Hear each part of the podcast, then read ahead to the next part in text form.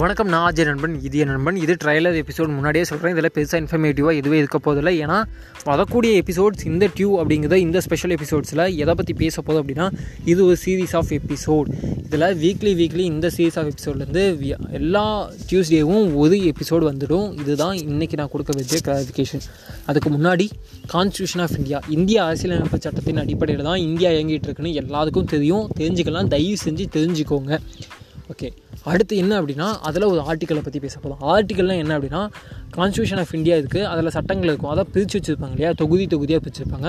ஒரு twenty five பார்ட்ஸாக பிரிச்சிருப்பாங்க பட் அதில் தொகுதி தொகுதியாக நானூற்றி எழுபதுக்கும் மேற்பட்ட ஆர்டிக்கல் இருக்குது அந்த ஆர்டிக்கலில் முந்நூற்றி முப்பத்தி நாலாவதாக இருக்கக்கூடிய ஆர்டிக்கல் தான் நமக்கு ரிசர்வேஷனை பற்றி பேசுகிறதுக்கான ரைட்ஸை கொடுக்குது. பேசுறதுக்கான ரைட்ஸ் இல்லை. ரிசர்வேஷனுக்கான ரைட்ஸை கொடுக்குது.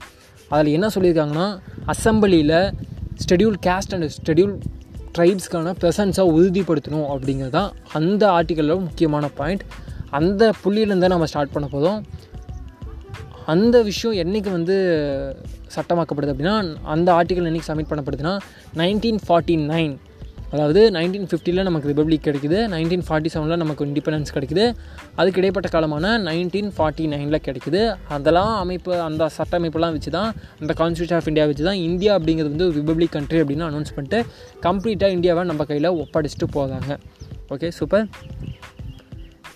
தொடர்ந்து இந்த சீரீஸ் ஆஃப் எபிசோட்ஸில் நம்ம ரிசர்வேஷனை பற்றி தான் பேச போதும் நான் வந்து இதை வந்து எப்பயோ பேசணும்னு நினச்ச விஷயம் ஆனால் ஏன் இப்போ பேசுனேன் அப்படின்னா எந்த புள்ளியிலேருந்து ஆரம்பிக்கணும்னு எனக்கு தெரில பட் இப்போ எனக்கு ஒரு கிளாரிஃபிகேஷன் கிடச்சிச்சு என்னென்னா நான் அந்த ஆப்கானிஸ்தான் பிரச்சனையை பற்றி ஒரு நியூஸ் மீடியாவில் பார்த்துட்டு இருக்கும்போது ஒரு இஸ்லாமிக் புக் நேம் சொல்லி வாட் எவர் அந்த புக் நேம் சொன்னேன் எனக்கு சரியான ஞாபகம் இல்லை. அந்த புக் நேமை சொல்லி இதன் அடிப்படையில் தான் இனிமேல் தாலிபான்கள் ஆப்கானிஸ்தானை இயக்குவார்களோ அப்படின்னு சொன்னாங்க. அதில் வந்து பெண்களுக்கான உரிமை மறுக்கப்பட்டிருக்குங்க மாதிரிலாம் சொன்னாங்க. அந்த புக்கை படித்ததில்ல அதனால் எனக்கு தெரியாது. ஸோ அதன் அடிப்படையில் தான் வந்து இயங்கும் அப்படிங்கும்போது தான் ஏன் கான்ஸ்டியூட் ஆஃப் இந்தியாவில் வந்து ரிசர்வேஷனுக்கான இடம் இருக்கா அப்படிங்கிற புள்ளியிலேருந்து ஸ்டார்ட் பண்ணக்கூடாது அப்படின்னு ஒரு ஐடியா வந்து அந்த புள்ளியிலேருந்து தான் ஸ்டார்ட் பண்ண நினைக்கிறேன். நீங்கள் இது வரைக்கும் ஒரு ரெண்டு நிமிஷமாக எனக்கு இது வரைக்கும் நீங்கள் நான் சொன்ன கிளாரிஃபிகேஷன் கேட்டிருக்கீங்க அப்படின்னா உங்களுக்கு போனஸான விஷயம். நைன்டீன் நாட் டூவில் தான் ஃபஸ்ட்டு ஃபஸ்ட்டு இந்தியாவில் ரிசர்வேஷன் அப்படிங்கிற விஷயம் சொல்லப்படுது.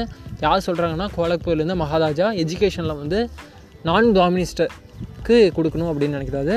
அப்போ தான் ஃபஸ்ட்டு ஃபஸ்ட் ரிசர்வேஷன் அப்படிங்கிறது கொடுக்கப்பட்டிருக்கு அப்படின்னு நான் வந்து நெட்டில் படித்தேன் so next episode next Tuesday ரொம்ப இன்ஃபர்மேட்டிவாக அம்பேத்கருக்கும் ரிசர்வேஷனுக்கும் என்ன சம்மந்தம் அப்படிங்கிறத பற்றி பேச போதும் அது வரைக்கும் வெயிட் பண்ணிகிட்ருக்கேன் நான் வந்துக்கிட்டே இருக்கேன்.